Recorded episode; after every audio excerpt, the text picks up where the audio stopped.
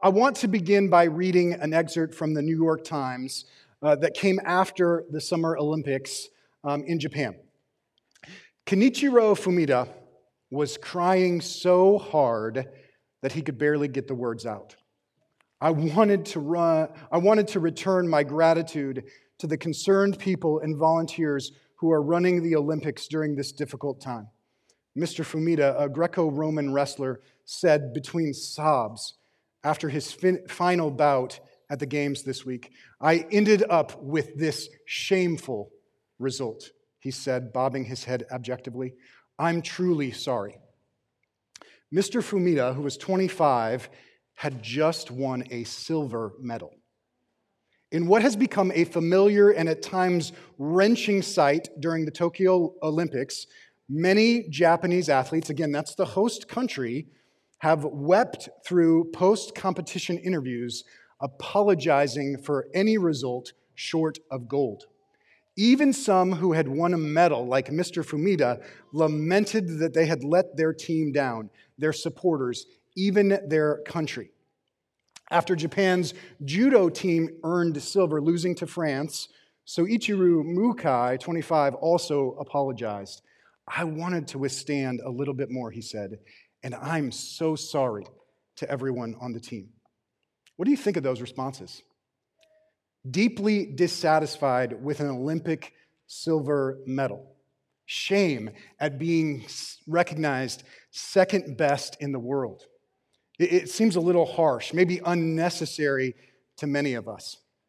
We tend to downplay and dismiss the significance of losing, adopting mottos and cliches and slogans like, it's not if you win or lose, it's how you play the game.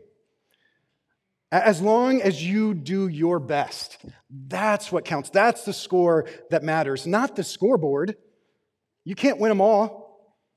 Winning isn't everything.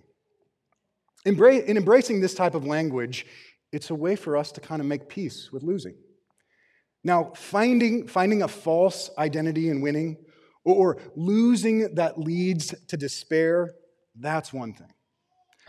But making peace with losing, that's something altogether different. Those who em- embrace such a disposition struggle with quotes from people like legendary National Football League coach Vince Lombardi, who said, Winning isn't everything, it's the only thing. And, and he said, if it, if it doesn't matter, if it doesn't matter who wins or loses, why do they keep score?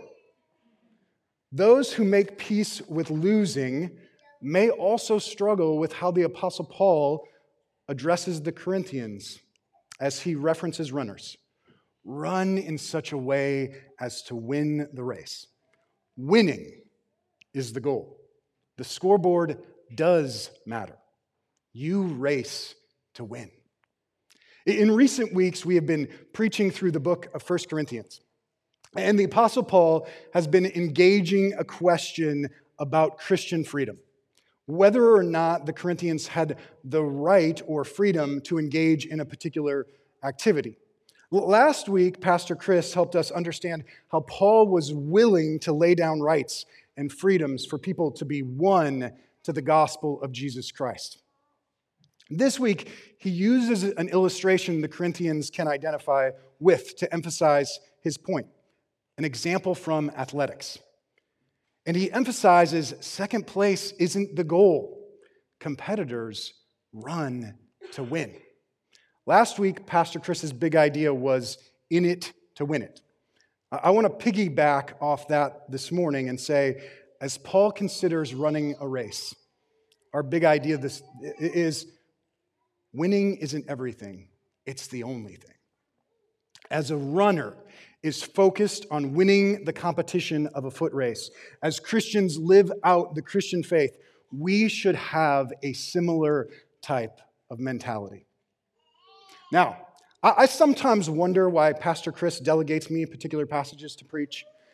He, he gave me topics like sexuality, church discipline, the Apostle Paul saying it's better to be single, pushing against the way we use theology to puff ourselves up.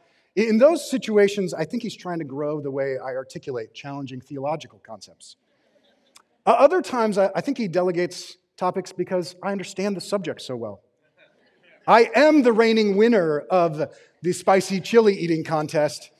I, I, well, I like to slip in from time to time that I was an academic All American lineman uh, for the Dana College Vikings. I compete in half marathons. My seven year old yesterday told me if we play capture the flag as a family, she'd pick me. like Charles Barkley in the Capital One commercials. I still got it. He delegated this passage to me because I'm a winner. Except, except, truth be told, yesterday as my daughter reflected uh, more on her capture the flag op- options, as she reconsidered, she rescinded her offer to me to, to, to, be, to find someone better on her team uh, that she perceives to be a better prospect. I'm going to show her. Uh, when it comes to, to competing on high school varsity football teams, when it came to college football, I don't recall ever being on a winning team. And, and in those half marathons, I struggled to, to break a 10 minute mile pace, which puts me in the last quarter of those competing in the event. I think it's about effort, not winning. Maybe, maybe Pastor Chris is wanting to stretch me here. Either way, either way, to explore this big idea, the Apostle Paul shares some basic strategies to win. So if you ever see the, the broadcast at the beginning of a football game or a sporting event, uh, announcers identify keys to winning. So since this is the Apostle Paul speaking, since my name is Paul, we're going to examine Paul's keys to winning and break it down to two areas discipline and denial, and perseverance on the path. So if you have a Bible, open it up to the passage read earlier, 1 Corinthians chapter 9, verses 24 through 27. Now, before we get into Paul's keys to winning, it's important to clarify the race Paul has in mind here. The city of Corinth was known uh, for hosting something called the Isthmian Games. These were athletic contests that took place every other year and were second in fame only to the Olympic Games that occurred in Athens. So they had events going on like wrestling, horse racing, chariot races, javelin throwing, discus contests, foot racing. They even had something called pankration, which was kind of like ultimate fighting. It was a mix of boxing and wrestling. When you entered the city of Corinth, you encountered statues of athletes immortalized because of their athletic accomplishments. Think of something like the Hall of Fame. People who are looked up to and remembered for what they did on the field long after they competed. All the Corinthians were familiar with the significance of athletic competition, and they were familiar with, with people upholding what we call the GOATs the greatest athletes of all time. People knew those individuals, they were competing to win. Not to get second place or third place. Winning first place wasn't everything, it was the only thing. Now, the Apostle Paul, he may have been someone who encouraged his disciples to take better care of their physical frame. I mean, he is the one who talks about our bodies being a temple. But the winning he ultimately has in view is not athletics, it's a spiritual type of victory. In verse 25, he contrasts perishable and imperishable crowns. The crown at Isthmia that, that identified an individual as the winner, it was made of celery or pine or olive branches, so it would decay. The reward Paul has in mind is an imperishable one, one that would not decay. Now, some may think that the reward Paul is referring to is eternal life, but that doesn't fit the context of this passage. Paul has just talked about laying down rights and freedoms so others may be won to the gospel. Living a life proclaiming the gospel to others is the race Paul is referring to. This is the race he wants Christians to run to win. And the prize is people. People experiencing eternal life. Paul makes similar references about people in other passages. So then, my dearly loved and longed for brothers and sisters, my joy and crown. In this manner, stand firm in the Lord, dear friends. Paul refers to the people who came to know Christ in the city of Philippi as his joy and his crown. He delighted in knowing they knew Jesus Christ. In Philippians 2:19, Paul says, "For who is our hope or joy or crown or boasting in the presence of our Lord Jesus at his coming? Is it not you?" People coming to know Christ, people placing their faith in Christ. That was the ultimate prize for Paul. As he looked around, he saw countless people enslaved to sin, people who were perishing. He doesn't care about proving himself right and proving them wrong. He doesn't care about defending his lifestyle and his values. The thing he wants is for them to know Christ, them to know the love of Christ and the forgiveness that Christ offers. Winning isn't everything, it's the only thing. So let's get into Paul's first key to winning. Key number one discipline and, de- and denial. In referencing athletics, runners who compete to win, as I mentioned, Paul is, is upholding some of the greatest athletes of his time. And he's saying that there's something, it, it, there's something about how they pursue winning that we need to learn from. To learn to win, we need to learn from people who compete to win. So Paul says in verses 24 and 25, Don't you know that the runners in a stadium all race, but only one receives the prize? Run in such a way as to win the prize. Now, everyone who competes exercises self control in everything. They do it to receive a perishable crown but we an imperishable one. So, so Paul says everyone who competes to win exercises self control in everything. So scholars tell us that the athletes who competed at the Isthmian Games, they were required to go into 10 months of strict training.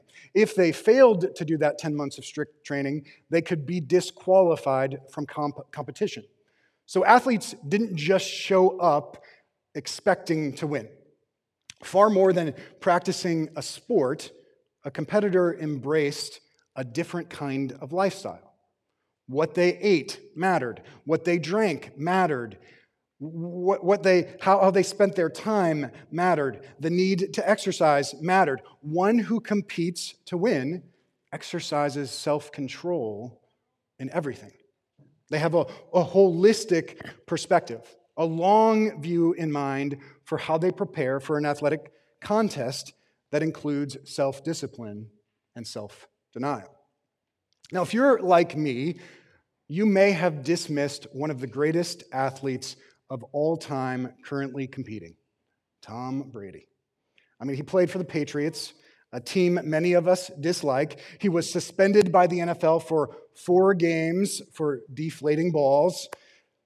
But when someone wins a starting quarterback position for a new team at the age of 43 and then goes on to win Super Bowl MVP, there's something we need to learn from him about a winning mindset. So here's a few quotes All I do is work out. Half my life is spent in a gym somewhere sweating. I try not to eat much sugar, but it's so hard in our, American diet to do that. If you're not sleeping, you're not recovering. And if you're going to break your body down a lot, you better find ways to build it back up. And the only way to do that is to get a lot of sleep. So for me, I go to bed like 8:30 or 9 as soon as I put my kids to bed because I'm up at 5:30 the next day. For an athlete competing to win, the mindset winning isn't everything, it's the only thing. It's about far more than practice. Preparing to compete requires self discipline and self denial. So rather than a drink, rather than a glass of wine, they drink a glass of water. Rather than spend time engaging entertainment, they spend time exercising. Rather than sleep in and snooze, they set the alarm to stretch and strengthen. Rather than eat cookies and cake, they eat carrots and kale, as distasteful as that may be. Now, there, there is nothing wicked or inherently sinful with eating cake or cookies or drinking a glass of wine or engaging entertainment or sleeping in and snoozing. In upholding self control and everything, Paul is saying that an athlete competing to win not only rejects harmful habits, they surrender something they have the freedom to do. They surrender privileges. They abstain from practices they may be justified in doing to devote attention to something better oriented to their desire to win. So, when it comes to the race of proclaiming the gospel to others, when it comes to people being the prize, too many Christians are unwilling to abstain from things they have the freedom to do, to give attention to things better oriented to the purpose of winning. We are at peace with losing. Second place, third place, last place, doesn't matter. We are apathetic and indifferent when interacting with people who are far from Christ or less mature in the Christian faith. We care more about our perishable crowns than imperishable ones. And so rather than self discipline, we self indulge. Rather than self deny, we serve self. Here's a quote to consider Those of whom we speak have forgotten their responsibility to serve God and their fellow man. They act as if the norm for a Christian was a life of constant indulgence, to live in far more affluence, with more sensual pleasure and luxury, is the chief aim of their lives.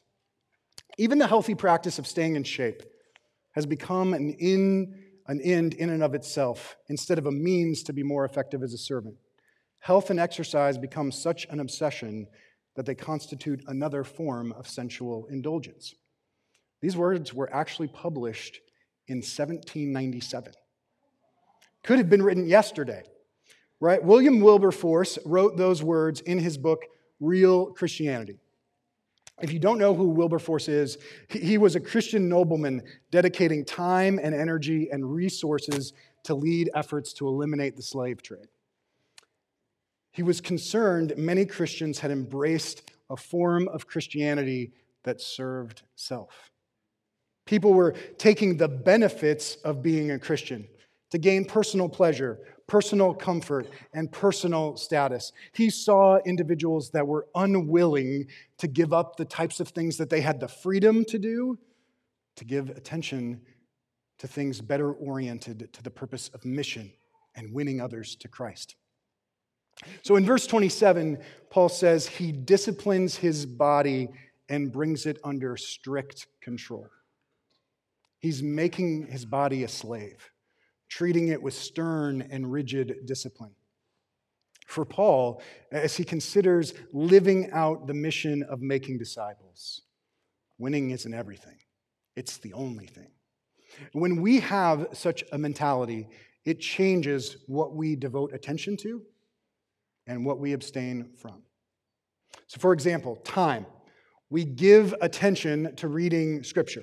We give attention to extended times of prayer, praying for those who are far from Christ. We give attention to dedicating time to serve others in need. And we abstain from excessive scrolling on social media, being glued to the 24 hour news cycle, binging on Netflix, or, or whatever other platform you find and prefer.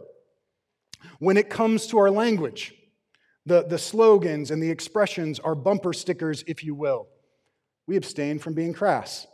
We do not tear others down. We do not point to self. We devote attention to asking questions, to be encouraging to others. We use language that is tactful and thoughtful, compassionate and considerate. When it comes to what we put into our bodies, we give attention to food and drink that provides energy, and we abstain from substances or excess use of food and drink that may be evil or communicate an appearance of evil. When it comes to how we use our money and material possessions, we give our attention to hospitality and generosity, even when we disagree with the policies and practices of others. Beyond sharing excess resources, we sacrifice in a manner that produces discomfort. In this race, we embrace the motto no pain, no gain. We abstain from spending money on travel and trips and takeouts, things we are entitled to. We do not wrap our arms around our bank accounts or the possessions in our homes saying, That's mine, it's off limits. We abandon and abstain from postures that defend and demand rights and privileges, to, to devote attention to a disposition of sacrifice and surrender. When the prize is people, when that is the imperishable crown that we are pursuing, we embrace a mentality of being self disciplined and self denial. And it affects what we devote our attention to and what we abstain from. So, like an athlete longing to win, that includes desires and habits that are often innocent and right. So, as you think about living out the mission of making disciples, in what ways do you need to be more self disciplined? How do you need to exercise greater self denial? What do, what do you need to devote more attention to? And what do you need to be abstaining from? So, first key to winning discipline and denial. Key number two perseverance on the path. So, Paul identifies ways that people participate, but they do not contend to win. They're doing stuff, they look like competitors, but they are counterfeits.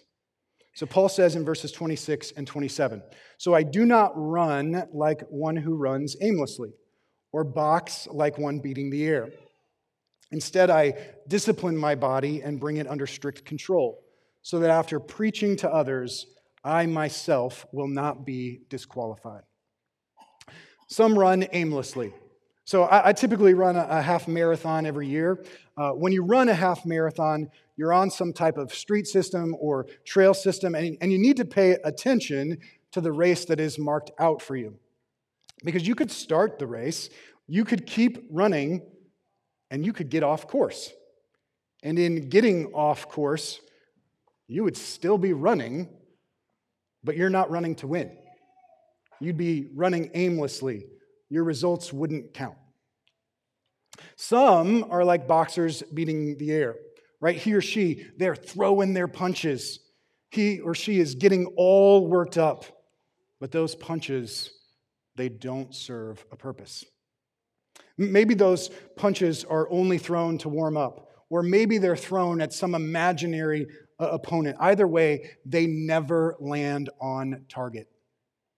They do not produce an outcome that leads to winning a competition. And some after the competition, they are disqualified. They didn't compete according to the rules. They cheated. You know, this is like the running back on a football team. After breaking out into the open, getting to the end zone, thinking he has scored a touchdown, looks back and sees the penalty flag lying on the field. Offensive holding. The results don't count. He ran all the way to the end zone for nothing.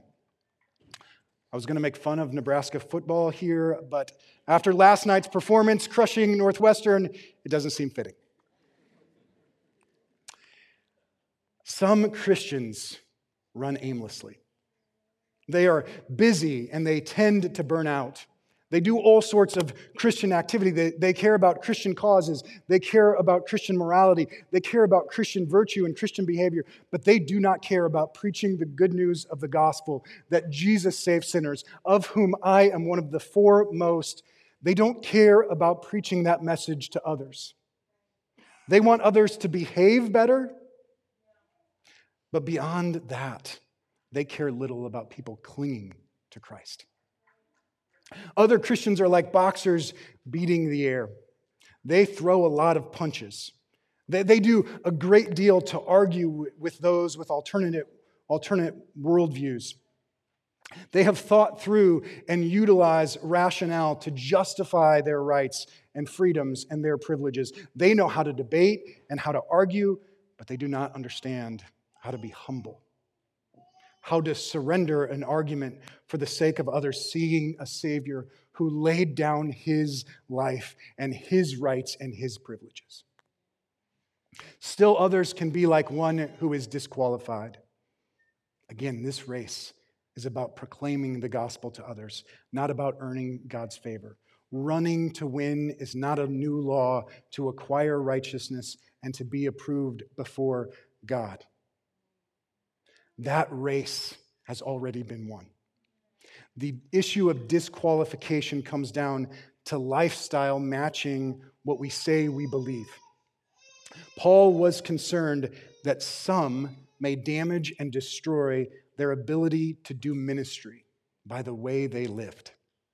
More than the wrong path, they have misplaced priorities. And misplaced priorities damage an ability to get a good hearing for the gospel. They disqualify you from being able to share the gospel with others. We say, we say we treasure Christ more than anything else. We say that we have surrendered all we have to Him, but oftentimes our lives indicate that we care more about something else, more uh, about self righteousness than righteousness in Christ. We care more about behavior than God's grace given generously. We care more about our freedoms and privileges, blessings we get, than clinging to Christ. Do our lives indicate what we say and what we do? Do those things indicate that Christ is what we ultimately treasure?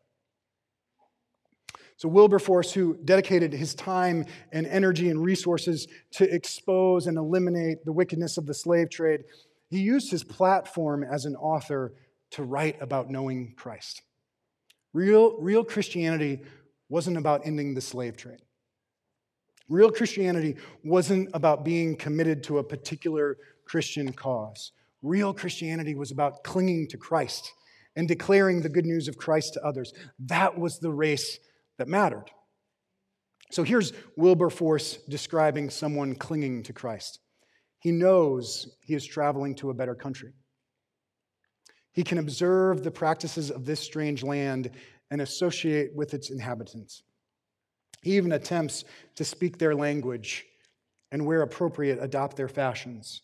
But he makes sure that he is not sidetracked or delayed along the way from accomplishing what his master sent him to accomplish.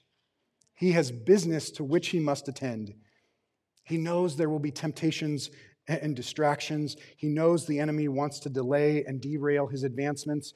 This means that he may, must maintain his focus and direction. To make sure he is on the right track, he needs to periodically take stock. Is he traveling in the right direction?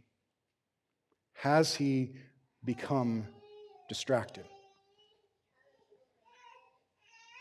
The statement, winning isn't everything, it's the only thing. It may rub some of you the wrong way. You want to qualify what Paul is saying. Hey, he's saying run in such a way to win the prize. He does not say run to win the prize. So let me ask you this if we're running in such a way to win the prize, is losing okay? From the greatest athletes of all time, we, we learn that losing is not okay. Some of us, as we have lived on mission, in particular, making disciples of people in our family, we know this to be true. A, child or a brother or a, a, sister may have grown to embrace Christian morals, to, to defend particular positions, but if they do not trust in Christ, you grieve. You know them being won over to the gospel isn't everything, it's the only thing. When your heart has been won to Christ, when He has your affections, winning others to Him, it is the only thing. This is Paul's point when he says, run in such a way as to win the prize. Run in such a way is not an excuse. Running in such a way is a, is a manner we are to live. People are perishing. And in, you, in our interactions with them, we want nothing more for them to be won to the gospel. Something in Paul's words should confront us here as Christians. Paul was concerned, Paul was concerned that he might be disqualified, that he may not be persevering on the path, that he may be dedicating time and energy and resources and words not to win the race. Do you ever stop to consider that you might be traveling in the wrong direction, proclaiming the wrong message? That in your zeal, you may be running aimlessly, throwing punches against a faulty opponent. If Paul would consider such a possibility, we should be willing to do the same. Are we pointing people to cling to Christ, or are we pointing people to cling to Christian causes or Christian morality, which may have nothing to do with clinging to Christ? Some 2,000 years ago, there was a God man who lived and walked on this earth to win. He denied himself over and over and over again.